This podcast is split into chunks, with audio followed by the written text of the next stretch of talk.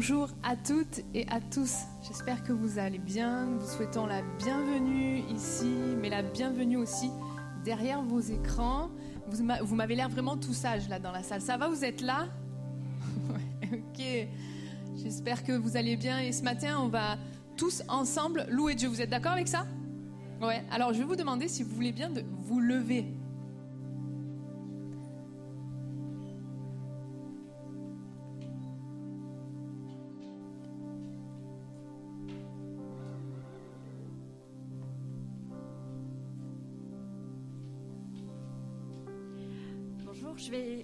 Plus tarder vous lire un texte dans Matthieu 21, un texte que j'affectionne particulièrement. J'aime bien mettre euh, parfois dans le contexte, m'imaginer un petit peu ce, bah, que les gens ont vécu dans la Bible.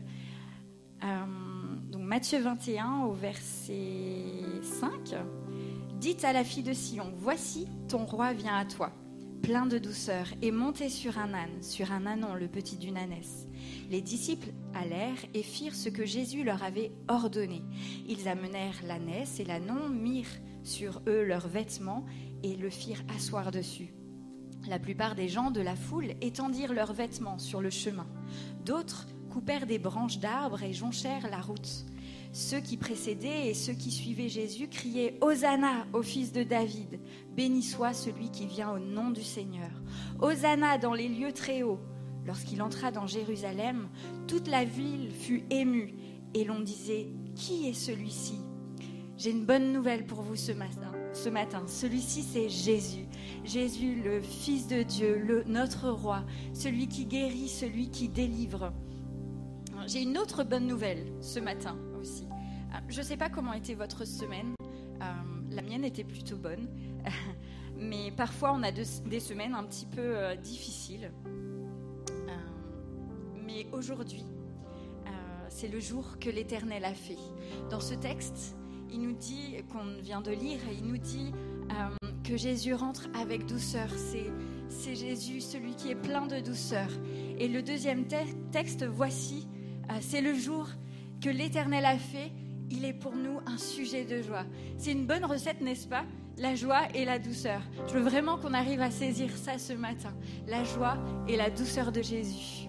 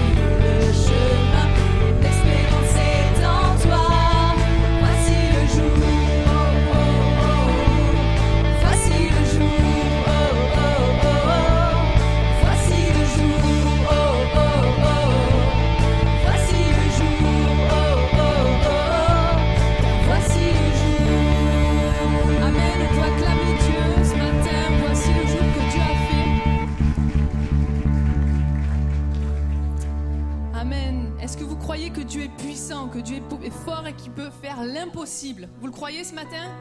Amen, alléluia, que Dieu soit loué.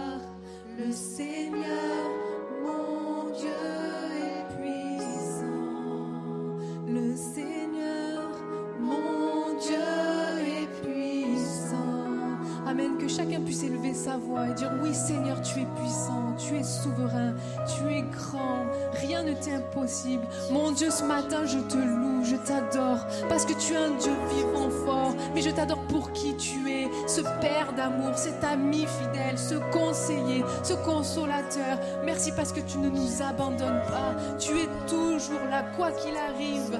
Merci, mon Dieu, pour l'action de ton esprit dans nos vies. Merci parce que ce matin, tu es ici. Ce matin encore, tu vas agir dans nos cœurs et dans nos vies. À toi soit toute la gloire, mon Dieu. Amen.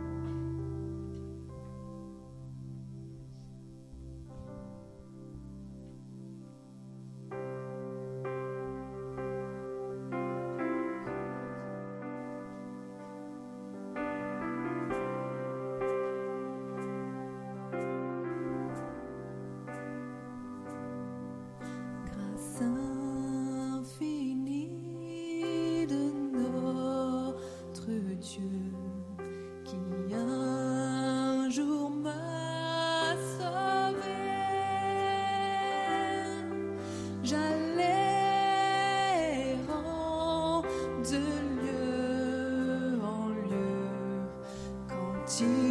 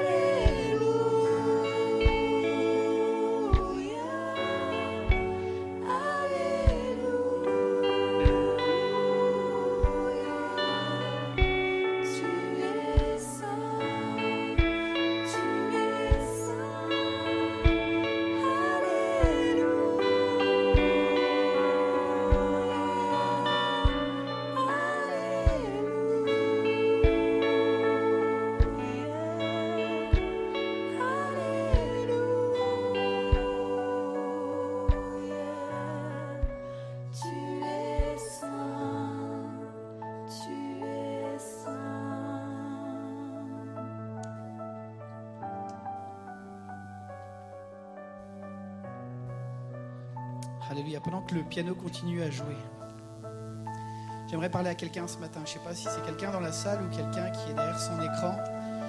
Vient de chanter des chants qui célèbrent cette grâce de Dieu, cet amour de Dieu. Et toi, tu te, tu te dis, c'est pas pour moi.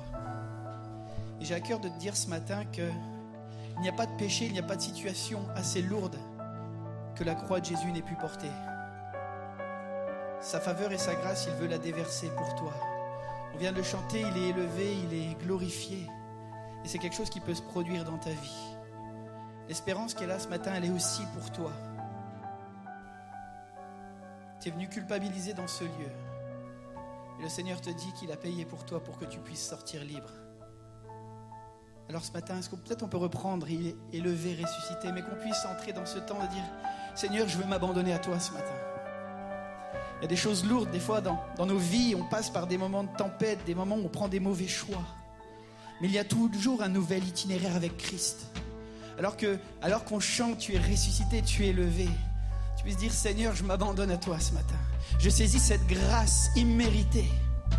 Parce que tu m'as aimé le premier ce matin. Il nous aime, il t'aime ce matin.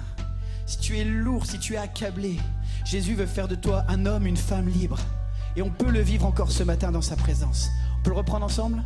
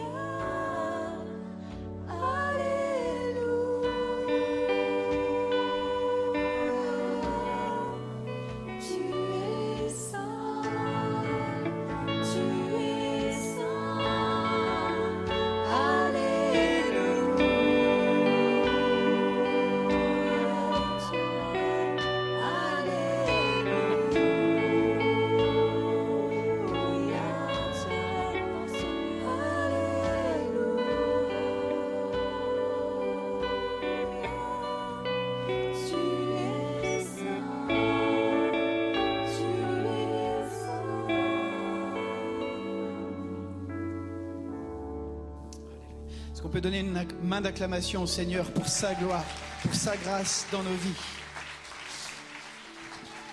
Amen. Quelques annonces ce matin avant de laisser toute la place à Pierre Samuel et écouter ce que Dieu a mis sur son cœur pour cette suite de cette thématique sur les dix commandements. Déjà un temps important, un rendez-vous important de l'épi. Vous savez, on croit dans notre Église que Dieu agit encore aujourd'hui et on croit qu'il est important de se tenir à ses pieds. Et toute cette semaine qui arrive, nous avons une semaine de jeûne et prière chaque soir ici, donc ça se passera en salle jeunesse en bas. Euh, donc on vous invite à partir de demain à 19h30 à nous rejoindre on veut chercher ensemble la face de Dieu, pas pour lui faire un bras de fer avec lui pour l'incliner, mais juste pour chercher qu'est-ce qu'il y a sur son cœur pour nos vies. On prendra aussi un temps de prière pour ceux qui sont peut-être atteints de maladie, ceux qui passent par des situations difficiles. On croit que la prière du juste a une grande efficacité. Et vraiment, on vous invite à venir vivre ces temps toute cette semaine avec nous, donc en salle jeunesse, demain soir. La semaine prochaine, samedi prochain, je vous l'ai déjà dit plusieurs fois, nous avons une conférence pour hommes. Donc s'il y a des hommes dans cette salle, vous êtes tous invités à venir vivre ce temps avec nous. On aura le pasteur Éric Dufour qui vit aux États-Unis, qui est conseiller en relation d'aide. On va parler des problématiques qui concernent les hommes dans notre vie personnelle en tant qu'hommes, mais aussi en tant que disciples de Jésus. Une journée forte, une journée importante, je crois, à vivre ensemble. Donc les gars, inscrivez-vous, vous allez sur le site de l'Épice, c'est gratuit. Comme je vous l'ai dit, il y aura de la tisane entre midi et deux. Donc venez, rejoignez-nous. Il n'y a pas de souci. Une rencontre importante aussi. Et euh, là, je vais laisser et je vais inviter euh, Patrick Victor, responsable de Portes Ouvertes France, à venir pour une annonce importante, un samedi soir fort à l'EPI, euh, samedi dans 15 jours. Alors, il y a beaucoup de samedis de prix en ce moment, mais je crois que c'est pour la bonne cause. Merci beaucoup Raymond Pierre. Donc bonjour à chacun et c'est vraiment un plaisir de pouvoir vous, vous annoncer que le dimanche 7 novembre, nous allons avoir un culte spécial ici à l'EPI qui est dédié à l'Église persécutée. Et le thème de ce, de ce, culte spécial sera 2 Corinthiens chapitre 4 verset 8. Nous sommes pressés de toutes parts, mais non écrasés. Et ça, c'est quelque chose qui parle évidemment à l'Église persécutée, mais c'est aussi quelque chose qui nous parle à nous aujourd'hui, dans nos vies, dans notre vie d'Église. Donc ça, c'est une première chose, un premier rendez-vous. Un deuxième rendez-vous, parce que l'EPI, évidemment, c'est une église formidable. Et donc, euh, le 30 octobre, le samedi 30 octobre, à 19h30, nous allons dans huit églises en France, en Belgique et à La Réunion retransmettre un live durant lequel vous aurez l'occasion de participer à écouter euh, cinq témoins, dont un chrétien secret, qui viendront spécialement euh, dans un studio ici en Alsace pour parler de leur vécu. Non seulement pour parler des difficultés qu'ils traversent, mais surtout pour nous édifier et pour nous expliquer comment ils vivent dans un contexte de persécution forte, de persécution extrême. Et donc nous aurons des enseignements. Alors on va retransmettre euh, ce live ici à l'EPI. Donc ça, c'est l'église de Strasbourg. Vous êtes tous invités, bien entendu. C'est entièrement gratuit. Mais vous devez vous enregistrer au préalable sur le site web de Portes Ouvertes. Donc enregistrez-vous et euh, ce n'est pas seulement disponible pour euh, les membres de l'EPI, mais ça sera disponible pour tout chrétien de Strasbourg qui voudrait en communion écouter ce live. Euh, Antidote sera aussi présent parmi nous ici à l'EPI et ce seront des équipiers de portes ouvertes qui vont animer cette soirée spéciale. Alors je vais demander à l'équipe technique de lancer une petite vidéo qui annonce cette soirée spéciale du 30 octobre à 19h30 ici. Merci.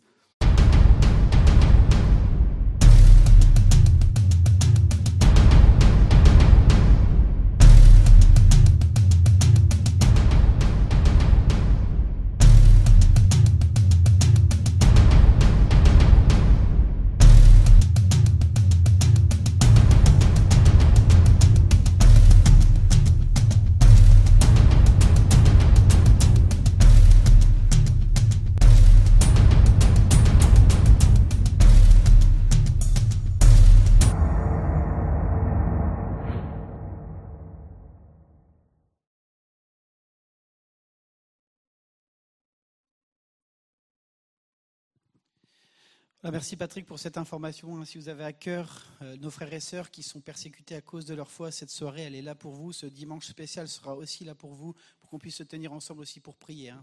Si, un membre du corps souffre, on veut souffrir avec et, les recommander à la grâce de Jésus. Donc, n'hésitez pas à venir. Une dernière annonce et après, je vous promets, c'est fini. Le samedi 12, euh, vendredi 12 et samedi 13 novembre, nous avons le sommet mondial du leadership, comme tous les ans à Strasbourg depuis 2012.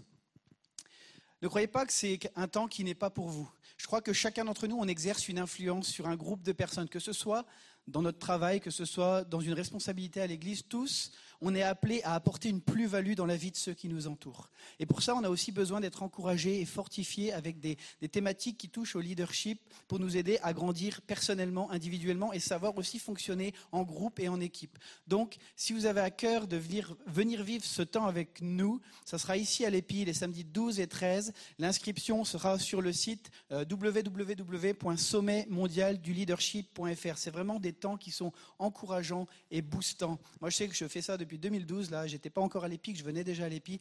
Et c'est vraiment des temps qui nous fortifient parce que tous, on a, on a reçu une mission de la part de Jésus. Et on a besoin d'être encouragés et, pour aller de l'avant et pour continuer à, servir le Maître dans ce qu'il nous a appelé à faire. Donc, je vous encourage vraiment à vous inscrire. Maintenant, je vais inviter PS et puis on va, si vous voulez bien, se lever tous ensemble et on va prier aussi pour que le Seigneur, le, Seigneur puisse nous parler encore ce matin au travers de sa parole.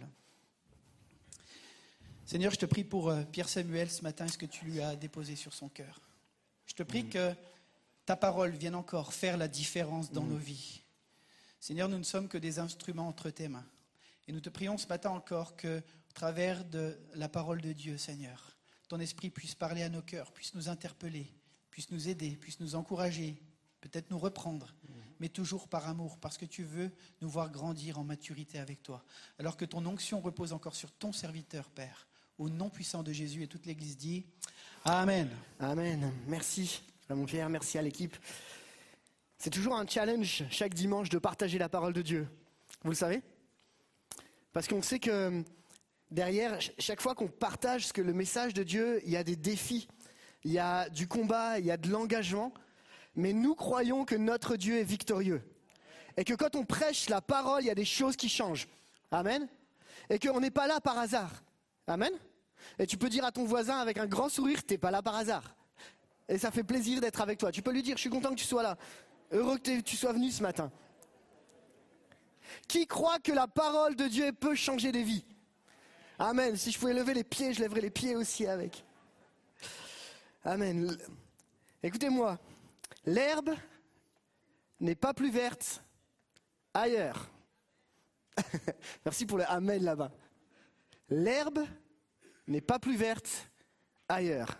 Vous allez me dire qu'il s'est trompé de message, il faudrait peut-être revoir l'équipe pastorale, ils ne sont pas trop en accord. Le titre de mon message est celui-ci, L'herbe n'est pas plus verte ailleurs. On arrive à la, à la fin de notre série sur les dix commandements, les dix paroles et j'aimerais, et, j'ai cette tâche de, poursuivre et conclure en même temps le message. Et le titre de mon message euh, va être résumé justement dans cette pensée que c'est pas forcément mieux chez les autres. Ou c'est pas en allant chercher ailleurs que tu penses que tu vas trouver des solutions. Mais que Dieu nous appelle à vivre ce que l'on a et ce qu'il nous a donné, parce que ce qu'il nous a donné, c'est bon. Amen. Et avant même de lire les quatre commandements qu'il nous reste à lire ensemble, j'aimerais juste replacer le contexte. Jésus nous rappelle une chose, c'est que ces commandements ne sont pas un ensemble de lois morales, mais ils sont le résultat d'un amour profond de Dieu pour son peuple, pour l'amener à vivre ce qu'il doit vivre. Et de la même façon, ils résultent de notre choix de décider d'aimer Dieu. L'amour est la clé de la compréhension des dix commandements. Vous êtes d'accord avec ça? C'est pas moi qui le dis en fait, c'est Jésus. Regardez, Matthieu 22, 37.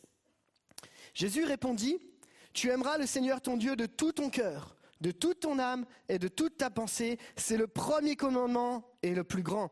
Et voici le deuxième qui lui est semblable. Tu aimeras ton prochain comme toi-même. De ces deux commandements dépendent toute la loi et les prophètes.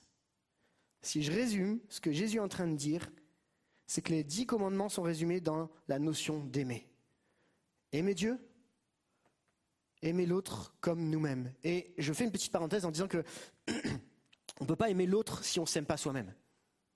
Et dans ce qu'on va partager ensemble sur la notion de convoiter, regarder, etc., il y a vraiment la notion d'apprendre ensemble à aimer qui on est en Christ. Même si parfois il y a des choses que l'on n'aime pas en nous. Et c'est pas ici l'histoire de se dire ah je m'aime, je suis beau, je... rien à voir avec ça. Même si on est beau, hein. On est d'accord quand même. Mais rien à voir avec ça. Simplement, c'est que si Dieu nous a créés, c'est qu'il nous considère comme beaux à ses yeux. Et que tu as de la valeur aux yeux de Dieu. Et qu'il aime ce que tu es. Alors ça veut dire que ça ne veut pas dire qu'il ne faut pas changer. Mais ça veut dire qu'il aime ce que tu es. C'est lui qui t'a créé. On place le contexte ensemble.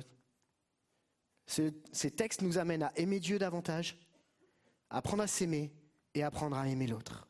Le cadre étant fixé, je vous propose qu'on lise les quatre derniers commandements. On y va?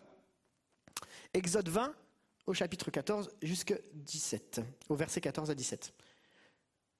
Tu ne commettras pas d'adultère, tu ne commettras pas de vol, tu ne porteras pas de faux témoignages contre ton prochain, tu ne convoiteras pas la maison de ton prochain, Tu ne convoiteras pas la femme de ton prochain, ni son esclave, ni sa servante, ni son bœuf, ni son âne, ni quoi que ce soit qui lui appartienne. Amen. Et je sais ce qui se passe dans votre tête. On est en train de se dire, ok, premier commandement, c'est bon. Deuxième, c'est presque bon.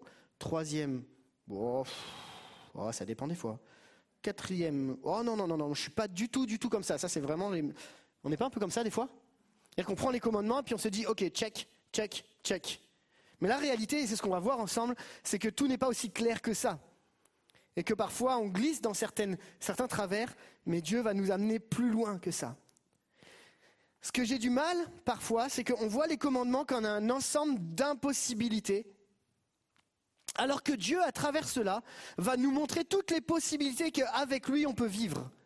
L'ensemble des commandements n'est pas simplement le fait de dire tu ne feras pas, mais c'est pour te dire tu as la liberté de faire ça.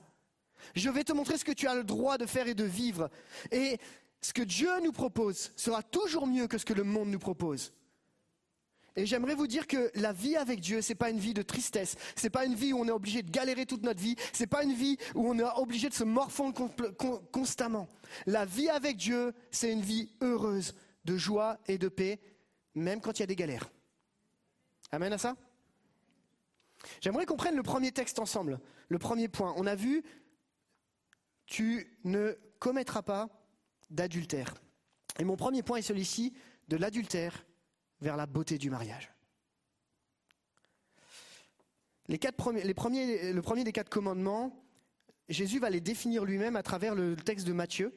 Et il nous dit, Matthieu 5, 27, Vous avez appris qu'il a été dit, tu ne commettras point d'adultère.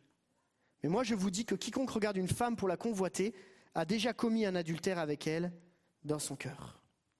Jésus est en train de dire, la réalité c'est que même si tu penses que ta définition de l'adultère c'est la bonne, je vais te montrer la vraie définition de l'adultère. Et le mot qui est utilisé ici c'est épituméo. Oui, oui, j'ai bac plus 5 en grec, je sais que je maîtrise très bien le grec. Épituméo, non, je parle pas du tout grec, hein, je vous rassure. je suis plus fort en anglais du coup. Épituméo, il se traduit par convoiter, désirer, avoir envie de ce que l'autre possède.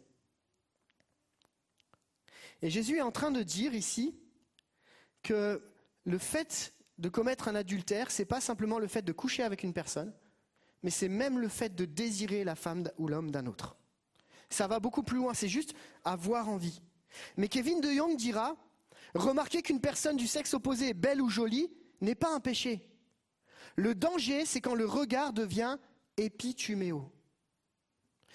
Souvent, on parle du deuxième regard. Le, problème n'est pas le premier regard, mais le deuxième regard. Ce moment où tu te retrouves devant une affiche et tu vois l'affiche, elle arrive devant tes yeux et tu sais que ça va te pousser à, convoiter, à aller plus loin. Et tu as deux choix à partir de ça. Soit tu continues à regarder, soit tu décides de détourner ton regard. Et on parle souvent, quand on est dans des rassemblements de jeunesse et d'ados, du fais gaffe au deuxième regard. Parce que c'est ce deuxième regard qui nous tue, qui nous détruit et qui nous amène à pécher. On est dans une société over-sexualisée. Vous êtes d'accord avec ça? Je vous donne quelques informations, quelques, statistiques. Un sondage IFOP révélait que les adolescents français regardent les films pour adultes de plus en plus jeunes. Parmi les 1005 sondés, 1 sur 3 reconnaît en avoir déjà visionné entre 13 et 15 ans. 1 sur 7 en a déjà vu avant ses 12 ans. Et cela alors que la fréquentation des sites pornographiques par les jeunes est bien plus forte qu'auparavant. 51% des garçons interrogés en ont regardé en 2017, 37 en 2013 et 37% pour les filles contre 18%. Et ça, c'était en 2017. Cette over-sexualisation de notre société a clairement un impact sur l'Église. Croyez-moi, on travaille avec les jeunes et les ados. Et la pornographie, la sexualité débridée détruit nos jeunes et nos ados on passe plus de temps à discuter sur comment gérer mes impulsions et mes pulsions plutôt que comment découvrir vraiment Jésus et ce que la parole nous dit. Pourquoi? Parce que ça devient des combats. Et pourquoi? Parce que l'ennemi a bien compris où il pouvait taper. L'ennemi va taper exactement sur là où Dieu a créé des choses extraordinaires. Je vous invite à réécouter le message de Yolande sur la pornographie. Mais je crois que l'image de la sexualité a été déformée est détruite, alors que Dieu nous l'a donné comme quelque chose de bon et de beau. Et croyez-moi, même si on en parle au niveau des jeunes et des ados, c'est un fléau pour aussi les adultes. Soyons authentiques, soyons vrais, les amis. Je vous parle cœur à cœur. J'ai lutté pendant des années avec la pornographie et la sexualité débridée. Et je suis pas différent de vous. Et c'est pas parce que je suis pasteur que j'ai pas mes luttes et mes combats sur cet aspect-là. Nous devons être vigilants. Et si Dieu nous dit, tu ne convoiteras pas, c'est-à-dire que tu n'iras pas voir ailleurs, c'est parce qu'il sait très bien que c'est une faille qui va nous empêcher d'entrer pleinement dans le plan de Dieu. Parce que c'est des choses qui nous bloquent et qui nous empêchent d'aller de l'avant. Le diable a réussi à détourner ce que Dieu a créé comme bon afin qu'on tombe dans le péché. Et même si je ne parle pas que de la pornographie, le fait de convoiter, ça va vite. Surtout quand ton couple y de l'aile. Surtout quand ça va pas trop. Surtout quand tu es fatigué. Le fait de convoiter peut arriver à n'importe quel moment. Et bien souvent, on peut arriver dans cette réflexion en se disant c'est pas de ma faute. Si, c'est à cause d'elle, en fait. Elle ne me satisfait pas complètement. C'est à cause de lui, tu as vu comment il est. Et croyez bien, on met bien les hommes et les femmes sur un plan d'égalité à ce moment-là. Et bien souvent, on va mettre des excuses, et comme si on s'excuse face à cette réalité. Mais je crois que l'adultère est simplement l'opposé, le contraire de ce que Dieu a créé comme beau, à savoir le mariage. Kevin de Jong dira, la sexualité et le mariage sont deux des plus grands cadeaux de Dieu. La suite nous dit, le septième commandement porte sur beaucoup plus que quelques péchés sexuels qui semblent banals. Il préserve le cadeau du mariage et promeut l'épanouissement de la famille. Le septième commandement qu'on a lu ensemble sur Tu ne convoiteras pas a pour but de dire Hé les gars, le mariage, c'est bon, la famille, c'est bon. Et on en a besoin. Je suis attristé dans mon cœur et il y a des, choses qui me détruisent quand je vois comment l'ennemi arrive à attaquer la famille. Quand je vois comment l'ennemi arrive à toucher la cellule familiale, parce qu'il sait que quand il touche la cellule familiale, il sait qu'il touche l'ensemble de nos vies. Et croyez-moi, ça ne se passe pas que à l'extérieur de l'Église. Et nous devons prier, frères et sœurs, pour que Dieu nous garde, Dieu nous protège, que Dieu garde la beauté du mariage comme étant quelque chose qu'il a créé et quelque chose d'extraordinaire. Et Dieu, je vous le dis, Dieu n'a pas dit que ça serait facile, mais par contre Dieu a dit qu'il allait nous aider pour faire face à la convoitise, pour faire face à nos difficultés, à nos combats. Oui, nous en avons des problèmes, mais Dieu ne nous laisse pas seuls. Et s'il nous dit tu ne convoiteras pas, c'est qu'il va nous donner les outils pour y faire face. Est-ce qu'on peut dire Amen à ça? Et j'aimerais parler à quelqu'un peut-être ce matin où tu es en lutte avec ça. Parce que tu luttes constamment en te disant, je suis tenté et j'arrive pas à faire face. Permets-moi de te lire un texte. 1 Corinthiens 13, 13. Aucune tentation ne vous est survenue qui n'ait été humaine. Dieu est fidèle. Il ne permettra pas que vous soyez tentés au-delà de vos forces, mais avec la tentation, il préparera aussi le moyen d'en sortir afin que vous puissiez la supporter. Amen. J'aimerais parler à une autre, une autre catégorie de personnes, à ceux qui disent c'est pas de ma faute finalement, c'est la faute de l'autre. À ceux qui se dédouanent de leur responsabilité. Et euh, je peux vous le dire, je l'ai vécu ce moment où je me dédouane de ma responsabilité. La Bible nous dit ne vous trompez pas, c'est Galates 6, 7. Ne vous y trompez pas, on ne se moque pas de Dieu. Ce qu'un homme aura semé, il le récoltera aussi. Celui qui sème pour satisfaire sa nature propre récoltera d'elle la ruine.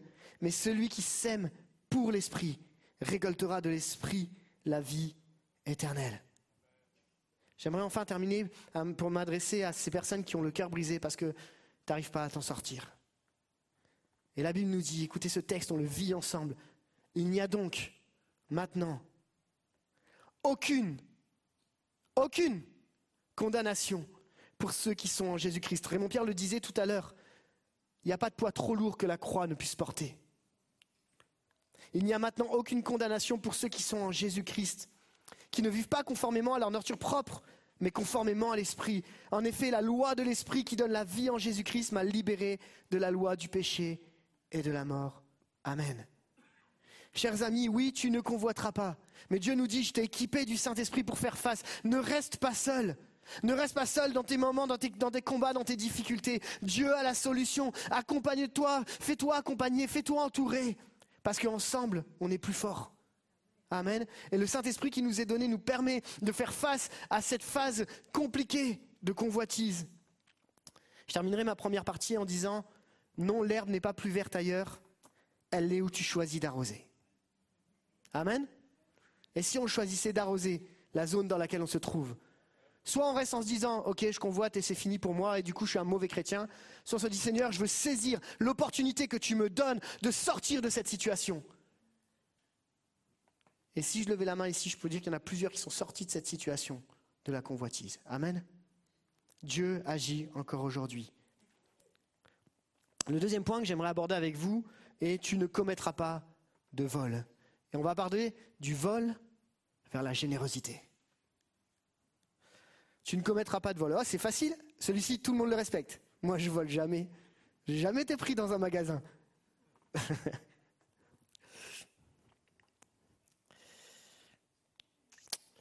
Quand on parle de vol dans ce texte-là, on parle à la fois de vol de biens bien personnels, de vol peut-être au niveau des finances, mais aussi de vol d'humains. On sait tous ce que ça veut dire dérober, on a bien compris. On pourrait également celui qui trompe parler de celui qui trompe les impôts, les banques. Tout ça, c'est du vol. Mais ce qui m'interpelle également, c'est le contexte. À quel moment on reçoit, Moïse va recevoir les tables, les dix commandements? C'est au moment où il sort du pays d'Égypte pour entrer vers ce pays promis. Et si on réfléchit, L'analyse qu'on pouvait en réfléchir, que qu'on pouvait en tirer, c'est que les Égyptiens à l'époque avaient volé l'identité des Israélites. Ils avaient volé leur héritage, ils avaient volé qui ils étaient. Ils les avaient rendus à l'état d'esclaves. Et si le vol concerne les biens matériels, je ne vais pas vous faire une loi de morale ici, mais il est d'autant plus subtil lorsqu'on parle de vol d'identité, de vol d'histoire ou de vol de dignité. Sans t'en rendre compte ou sans s'en rendre compte, on peut vite devenir le voleur de l'identité de l'autre. À cause de la condescendance, à cause de l'orgueil, à cause du fait que j'ai toujours raison, que je me mette au-dessus de l'autre, tu peux vite voler l'identité de l'autre. À cause du fait que tu, tu penses que tu as l'autorité, tu peux vite voler l'identité de l'autre. Permettez-moi de m'adresser à ce papa qui pense que la seule façon d'établir l'autorité, c'est de taper. Tu voles l'identité de ton épouse tu voles sa dignité. De m'adresser à tous ceux qui pensent qu'à un moment, parce que tu as une certaine position d'autorité, tu as le droit de voler l'identité de l'autre. Tu es dans ce cas-là. J'ai discuté encore cette semaine avec euh, une ado, et alors qu'elle rentre à la maison, elle passe par un moment tellement compliqué. Son papa, qui est complètement ivre, commence à lui taper dessus il lui vole son identité. Et ça m'attriste au fond de mon cœur, parce que c'est écrit, tu ne commettras pas de vol. Alors oui, vous, allez me dire, oui, tu extrapoles, tu vas chercher un petit peu plus loin. Mais la réalité, c'est qu'à partir du moment où tu dérobes quelque chose à quelqu'un, tu voles. Et Dieu nous encourage, non pas à entrer dans cet état-là, mais de sortir et de dire, Seigneur, je veux choisir d'être généreux on comprend ensemble que Dieu nous amène à nouveau vers l'amour de notre prochain. Parce que si tu aimes l'autre, tu ne vas pas le voler. le, commandement, dans ce commandement, il y a une question de cœur et de choix. Dieu nous, encourage à avoir un cœur généreux, non pas en apparence, mais vraiment au fond du cœur. Regardez ce que Jésus va dire. Alors qu'il y a une, veuve qui arrive et qui va déposer deux petites pièces dans un tronc, c'est Luc 21, 3 juste avant, il y, a, des gens qui ont déposé beaucoup d'argent. Et les disciples, ils se disent, waouh, celui-là, il est, il est waouh, quoi. Il soutient l'Église. Puis il y a juste cette petite veuve qui dit ça, qui arrive derrière, et Jésus lui dit, je vous le dis, dit aux disciples, en vérité, cette pauvre veuve a mis plus que tous les autres. Car eux tous ont pris de leur superflu pour mettre des offrandes à Dieu dans le tronc, mais elle, elle a mis de son nécessaire, tout ce qu'elle avait pour vivre. Et ici, il est bien question du cœur et de la raison pour laquelle elle donne, la générosité. La réalité, c'est que Dieu cherche des hommes et des femmes qui choisissent de remplacer la cupidité par la générosité, le vol par la générosité, la, destruction par la construction. Prenons un exemple très clair, très simple. Jésus avait tout, toutes les richesses, toute l'autorité, toute la puissance, tout, tout, tout, tout, tout, tout, tout. Mais il a décidé de s'abaisser pour toi et pour moi il a décidé de venir me chercher. Il aurait pu tout garder pour lui. Il avait légitimement le droit, on était, on était, on pourris par le péché. Mais il a décidé de s'abaisser et de se dire, ok, je ne vais pas rester dans ce, dans je garde tout pour moi, mais je vais être généreux vers, vers la terre. Et pourquoi? Par amour, parce qu'il nous aime. Chers amis, tu ne commettras pas de vol. Et si on remplaçait cela par, soyons une église généreuse. Soyons des cœurs généreux, qui décidons d'aimer pas seulement en acte, mais aussi en parole. Et en parole et en acte, dans les deux sens. L'herbe n'est pas plus verte ailleurs. Elle est là où tu choisis, tu décides d'être généreux. Amen Est-ce qu'ici il y a une église qui veut être généreuse?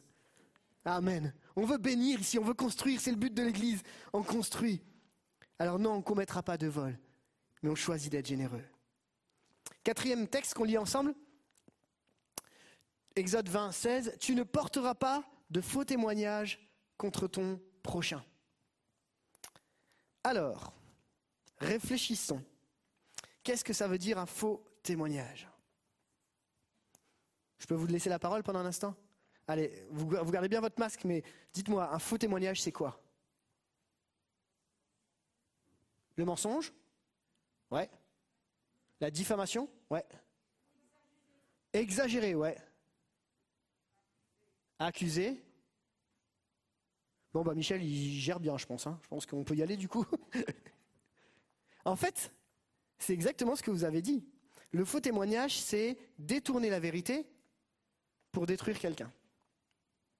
Il y a un objectif derrière, il y a un résultat, il y a quelque chose qui va se passer à partir du moment où il y a du faux témoignage. À l'époque, ils n'avaient pas NCIS. Est-ce que tout le monde connaît NCIS C'est une série où ils cherchent des indices pour découvrir qui est le coupable. Donc à l'époque, ils n'avaient pas NCIS, ils n'avaient pas la recherche d'ADN. Ouais, l'empreinte digitale. Non, non, il n'y avait pas ça à l'époque. Donc le seul moyen de savoir s'il y avait un coupable ou pas, c'était de prendre des témoins. Et on le sait dans l'histoire de Jésus, quand il est en train d'être accusé, il y a des faux témoins. C'est-à-dire des gens qui racontent n'importe quoi, histoire que la solution soit celle que eux ont envie qu'il se passe. Et la nécessité ici d'être un vrai témoin est essentielle parce que de là va dépendre la vie de quelqu'un d'autre. C'est pour ça d'ailleurs que Jésus va dire, en parlant d'une accusation contre un ancien, dans 1 Timothée 5, 19, n'accepte pas d'accusation contre un ancien, si ce n'est sur la déposition de deux ou trois témoins, pour qu'on puisse faire converger les avis. Quand on dit tu ne porteras pas de faux témoignages, c'est qu'on peut vite être tenté, nous, en tant que croyants, de juger une situation en fonction de ce qu'on perçoit. Et on se dit, j'ai le droit, je dis la vérité. Enfin, vous ne dites pas, mais moi ça peut m'arriver j'ai quand même le droit de lui dire ces quatre vérités. Il doit l'entendre parce que c'est ça qui va le faire progresser. Ouais, vite fait quand même. Hein le faux témoignage n'a pour objectif simplement que de détruire une vérité pour accuser une personne. Est-ce que tu es sûr qu'au moment où tu vas porter un jugement, c'est vraiment vrai ce que tu dis? Ou est-ce que c'est quelqu'un qui t'a dit quelque chose? Est-ce qu'on est capable de mesurer le poids d'une fausse parole sur une vie? Le poids de quand quelqu'un te dit une chose et que c'est faux. Je me souviens, je ne sais pas si je vous ai déjà raconté ça, mais j'étais en, fin d'année de seconde et euh, j'ai échoué à ma, dernière année et, j'avais une, moyenne très basse. Et il y a une, prof à ce moment-là qui me dit euh, Bon, toi, il vaut mieux que tu ailles dans une filière euh, type voie de garage, parce que là, la filière normale dans laquelle tu es, ça ira pas, quoi. Et en fait, c'est hallucinant de voir comment on m'a défini à travers une note. C'est-à-dire que vu que j'avais une telle moyenne, on m'a défini à travers cette moyenne. De la même façon que on peut nous définir à travers des mots, à travers des expressions, à travers des choses qu'on t'a toujours dit, parce que ça, et ça s'appelle du faux témoignage en fait. On te définit à travers une, une, une caractéristique que nous pensons être juste. Et quand c'est comme ça, qu'est-ce qu'on fait? On prend les gens, on les met dans des boîtes, comme ça on est tranquille. La réalité, c'est que cette prof s'était trompée. Oui, je me suis trompé, j'ai eu, des, eu des difficultés, mais j'ai pu continuer mon cursus et passer mes diplômes et en plus les réussir. Je ne sais pas ce que les gens ont dit de toi, et je ne sais pas comment ils t'ont caractérisé, je ne sais pas comment ils t'ont classé en disant Ah, t'es que comme ça. Typiquement, quand on prend euh, nos caractères, ah, elle, elle est dure. Ah, lui, il est toujours comme ça. C'est comme si on te dit, on te classifie avant même que tu aies l'opportunité de pouvoir t'exprimer. Ça s'appelle du faux témoignage. La Bible nous dit, euh, pardon, c'est pas la Bible, excusez-moi. Kevin de Young, dans, dans, le livre sur les dix commandements, nous dit Nos mots doivent être dignes de confiance en tout temps. Sinon, comment les gens pourront-ils croire lorsque nous leur partageons les paroles de vie?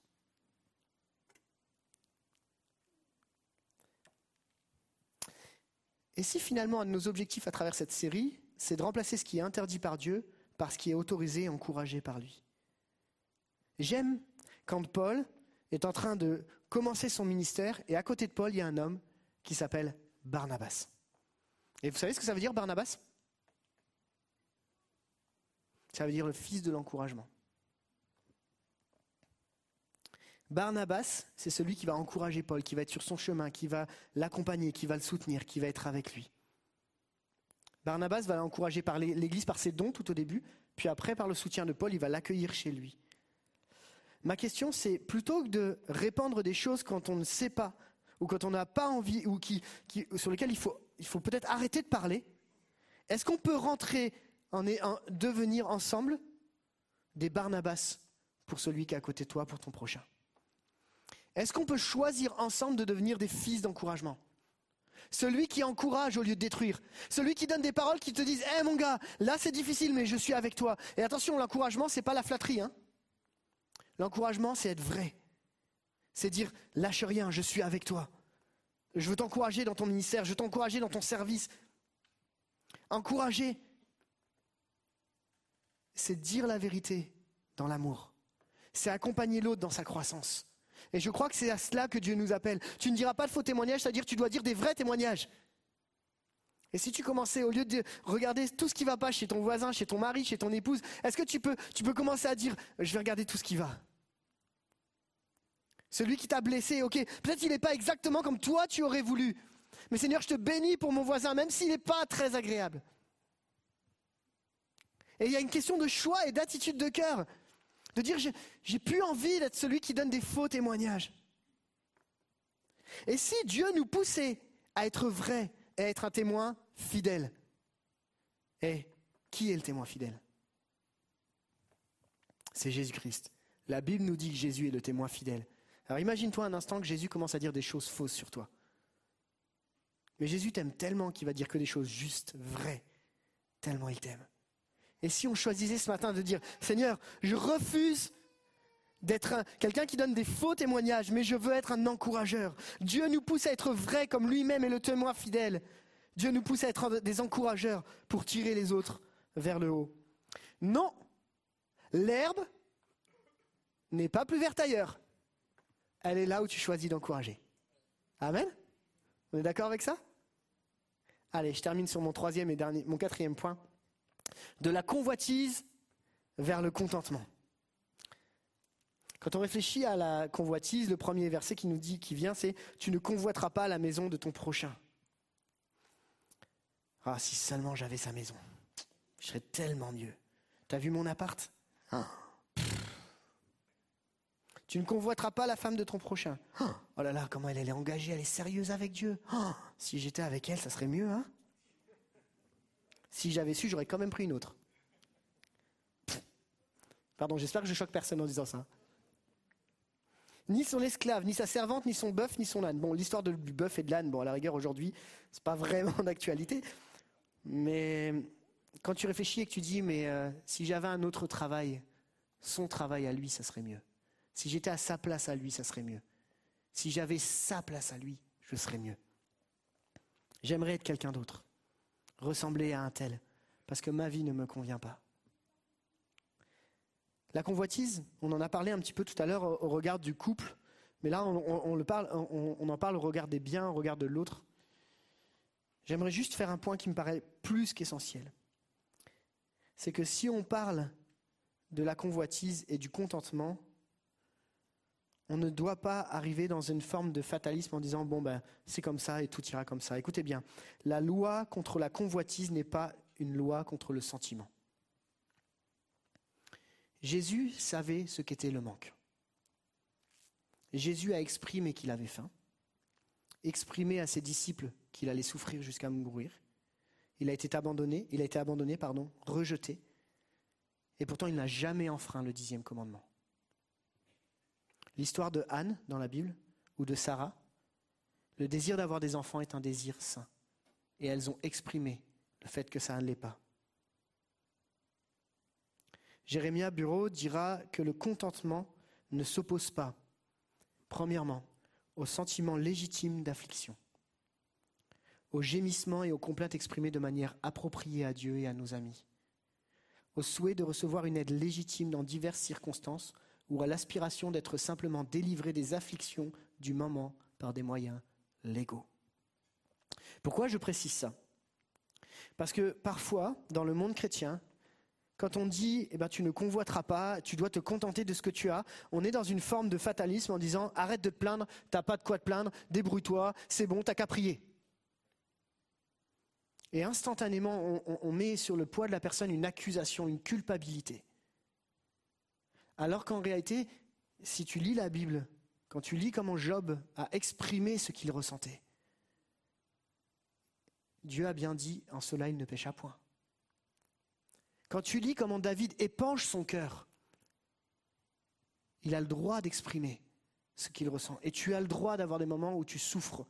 Quand on parle de tu ne convoiteras pas la maison, ton voisin, etc., ça n'a rien à voir avec ta souffrance, etc. Le problème en réalité, c'est pas que tu aies besoin d'un travail, d'une voiture ou d'une maison. Le problème, c'est quand tu dis je veux sa voiture, sa maison ou son travail. C'est-à-dire quand tu vas convoiter chez quelqu'un d'autre ce qui est ce qui n'est pas à toi. Jacques va dire d'où viennent les conflits, d'où viennent les luttes parmi vous? N'est-ce pas vos passions qui combattent dans vos membres? Vous désirez et vous ne possédez pas.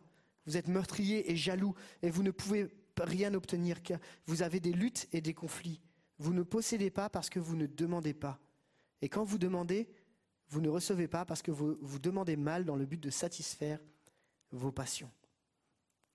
La réalité, c'est que ce que Dieu est en train de dire dans, les commandements, dans le dixième commandement, tu ne convoiteras pas ce qui se passe chez l'autre, c'est qu'en fait, tu es en train de prendre chez l'autre ce que toi tu voudrais. C'est-à-dire tu t'identifies à l'autre et tu remets en cause l'identité de qui tu es toi. Et tu dis à Dieu, je ne suis pas satisfait de ma vie, mais je veux la vie de l'autre. Ce que je suis en train de vous dire n'est pas forcément évident à vivre. Mais la réalité, c'est que la convoitise nous empêche d'aimer notre prochain comme nous-mêmes. Parce que déjà, tu t'aimes pas. Alors, merci du constat, c'est sympa. Si on s'arrête là, c'est pas super encourageant. Mais passons de la convoitise vers le contentement. Et comprendre ce qu'est vraiment le, contentement au niveau biblique.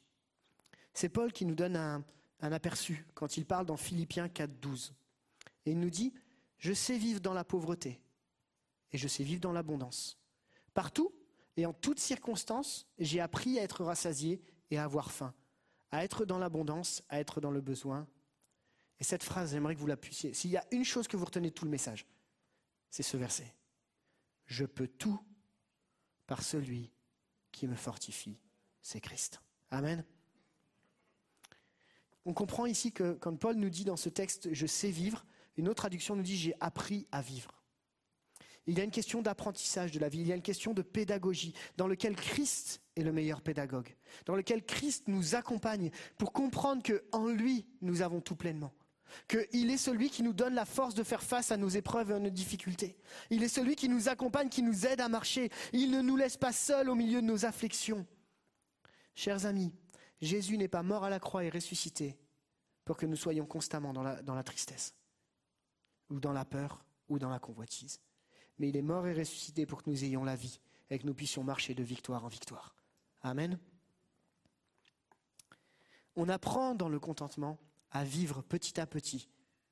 Et comme dit Paul, il n'a pas vécu constamment, on le lit le texte, hein, il n'a pas dit je vis toute ma vie dans la pauvreté. Il a vécu dans les deux étapes, mais il a appris à compter sur Dieu en toutes circonstances. Et croyez-moi, Paul sait de quoi il parle. Et parfois on est un peu comme Paul. Parfois, tu as des moments où c'est la disette et tu comprends pas. Et parfois, c'est le moment où c'est l'abondance. Mais dans l'un comme dans l'autre, Dieu nous encourage à dire Je peux tout par celui qui me fortifie. Laisse-toi fortifier par Dieu.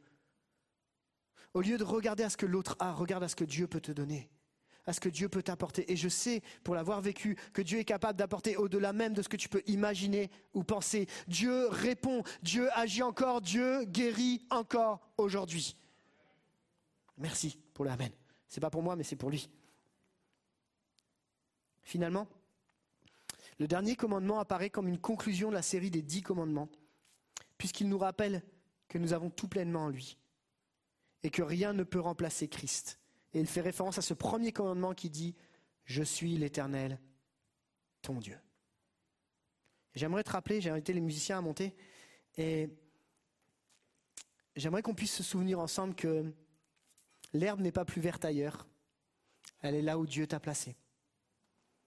Et si Dieu t'a placé là, c'est qu'il te donne les forces pour vivre le quotidien. Ça ne veut pas dire qu'il n'y aura pas des changements, ça ne veut pas dire qu'il n'y aura pas des phases de transition, ça ne veut pas dire que Dieu n'accompagne pas les transitions et les changements. Mais pour chaque étape de vie, chaque saison de vie, Dieu est là. Dieu nous donne ce dont nous avons besoin. J'aimerais vraiment m'adresser à tous ceux qui passent par les moments où tu souffres, où tu ne comprends pas la saison par laquelle tu passes. Et tu me dis, c'est facile de me parler de contentement. Tu ne vis pas ce que je vis. T'es pas avec moi quand il n'y a plus rien sur le compte. T'es pas avec moi quand mes enfants ils sont dans la maladie. T'es pas avec moi quand je suis sur mon lit de souffrance. Non, moi je suis pas avec toi. Mais lui, il l'est. Je ne peux pas apporter la souffrance de chacun parce que Christ l'a fait pour nous. J'aimerais te donner un autre message en disant tout va bien aller, mais c'est pas ce que le texte dit. Le texte dit je peux tout par celui qui me fortifie. Et peut-être ce matin, on a besoin de se laisser fortifier par Dieu. On a vu plusieurs, plusieurs commandements ensemble. On a, parlé du premier commandement et on a décidé, on a choisi ensemble de passer finalement de l'adultère vers le mariage, vers la beauté du mariage. Et peut-être ce matin, tu te dis, ok Seigneur, mon mariage, c'est un échec. Donne-moi de vivre autre chose. Viens restaurer mon couple. Viens restaurer mon mariage. Et c'est encore possible. Peut-être que tu es celui qui vole d'une façon ou d'une autre, que ce soit des biens matériels ou que ce soit même l'identité de quelqu'un. Ce n'est pas une fatalité, on peut en sortir. Seigneur, j'ai besoin que tu fasses de mon cœur un cœur généreux, que tu viennes transformer, que ton esprit vienne changer mon cœur. Peut-être que ce matin tu es venu et, et une de tes fâcheuses habitudes, c'est toujours parler, toujours parler, toujours parler contre les autres et d'apporter des faux témoignages.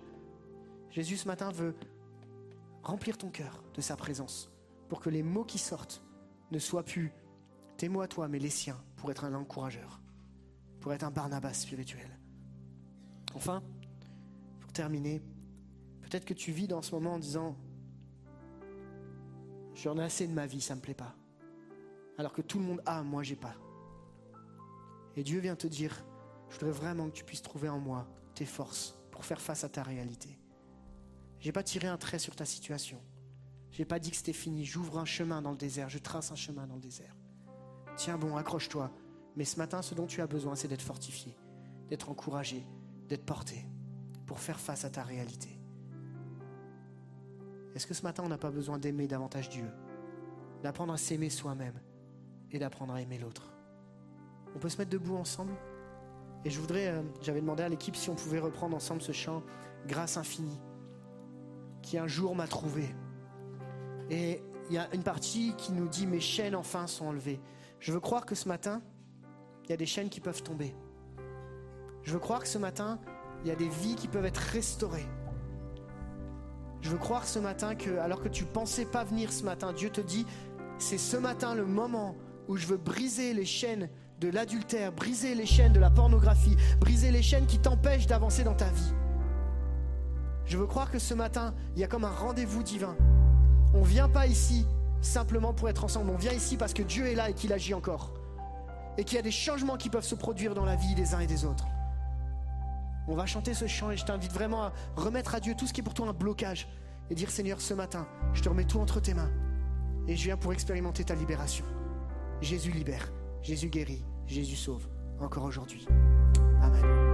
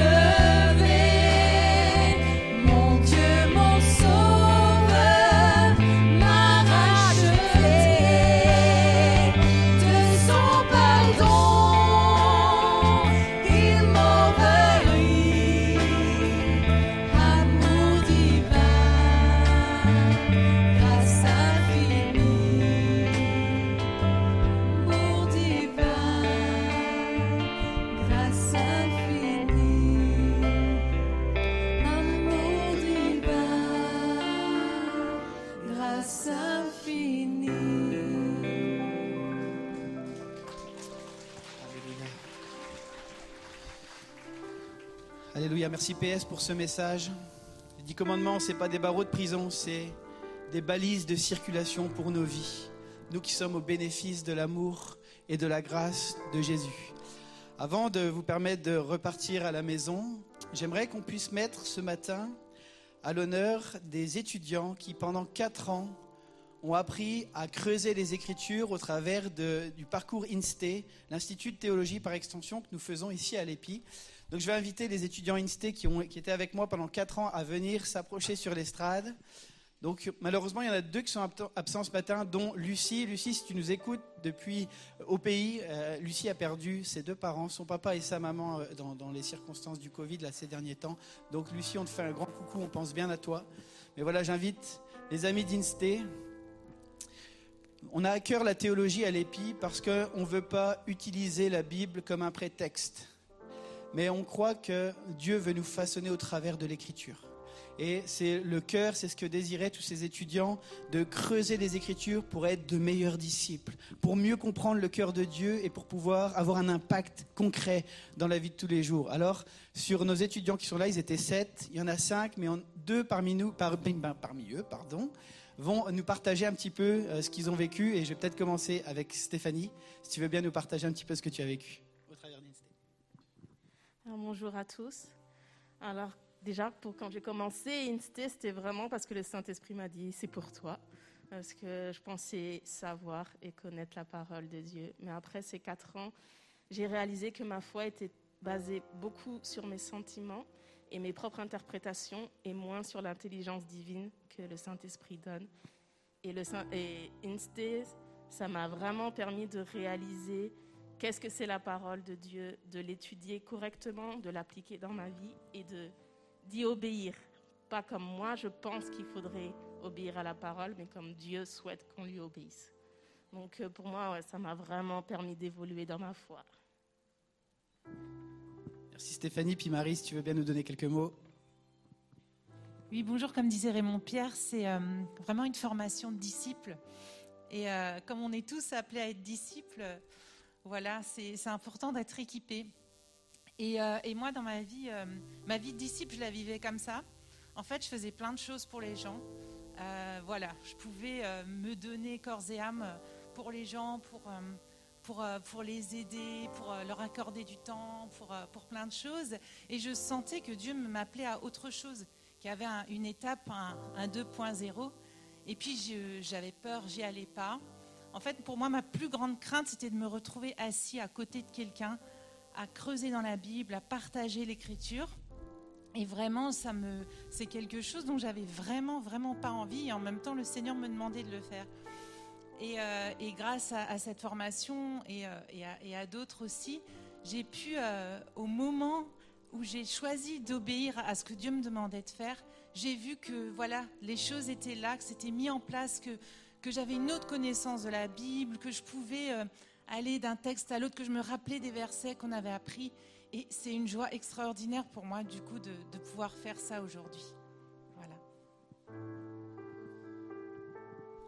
Merci pour euh, ces témoignages. Je vais inviter Pasteur Michel à venir pour euh, donner le document qui certifie qu'il y a eu quatre années de d'études, parfois de doutes et de se dire est-ce que je vais pas arrêter l'année prochaine? Parce qu'il y a tellement de choses à faire et puis et finalement ils se sont accrochés et euh, voilà, ça, c'est un certificat, c'est un papier qui montre que voilà, ils ont suivi ce parcours jusqu'au bout, qui se sont accrochés. Et on peut les applaudir.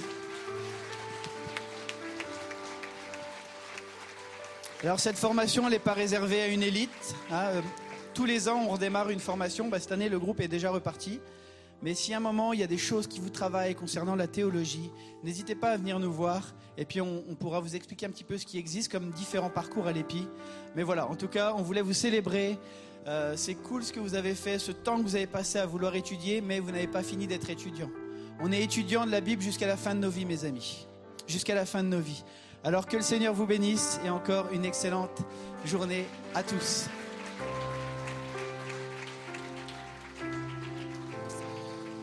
Voilà, maintenant on veut saluer aussi nos internautes. C'est maintenant qu'on se sépare, que le Seigneur vous bénisse, que vous puissiez garder tout ce que vous avez reçu. N'oubliez pas que pour ceux qui ont pris la thématique là juste aujourd'hui, vous pourrez écouter l'ensemble des quatre messages qui étaient avant, si vous voulez avoir un peu ce, panel de ce que les dix commandements abordent euh, dans les Écritures. Un excellent dimanche à chacun, que le Seigneur vous bénisse et à bientôt.